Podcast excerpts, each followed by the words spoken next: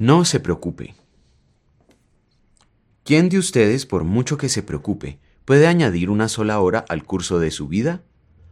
Mateo capítulo 6, versículo 27. La preocupación es un sentimiento que ha llegado a ser muy cotidiano en nuestras vidas. Parece a primera vista que sobran razones para estarlo. No nos sentimos seguros si comeremos mañana, si tendremos de vestir, si nuestro trabajo irá prosperando. El temor de que los hijos vayan por mal camino o les acontezca algo en algunas de sus actividades. Si los padres mejorarán de salud o tendrán para los gastos de la semana. El año está comenzando y las nuevas preocupaciones también.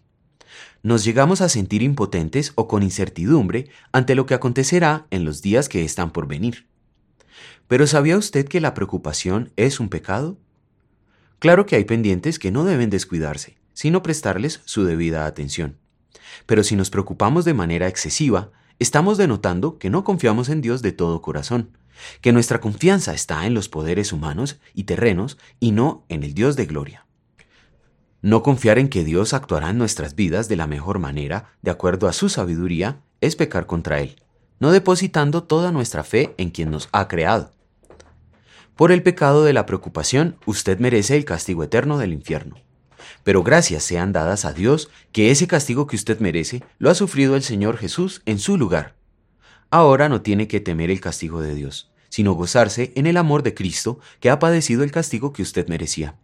Dele gracias a Dios por su amor, mostrando una fe completamente segura en el Señor. Deje de preocuparse y deposite su confianza en el Rey de Reyes. Oremos. Padre Santo, te pido perdón porque muchas veces me he entregado a la preocupación y no he confiado en ti. Aumenta mi fe para que siempre deposite toda mi confianza en tu amor. Amén.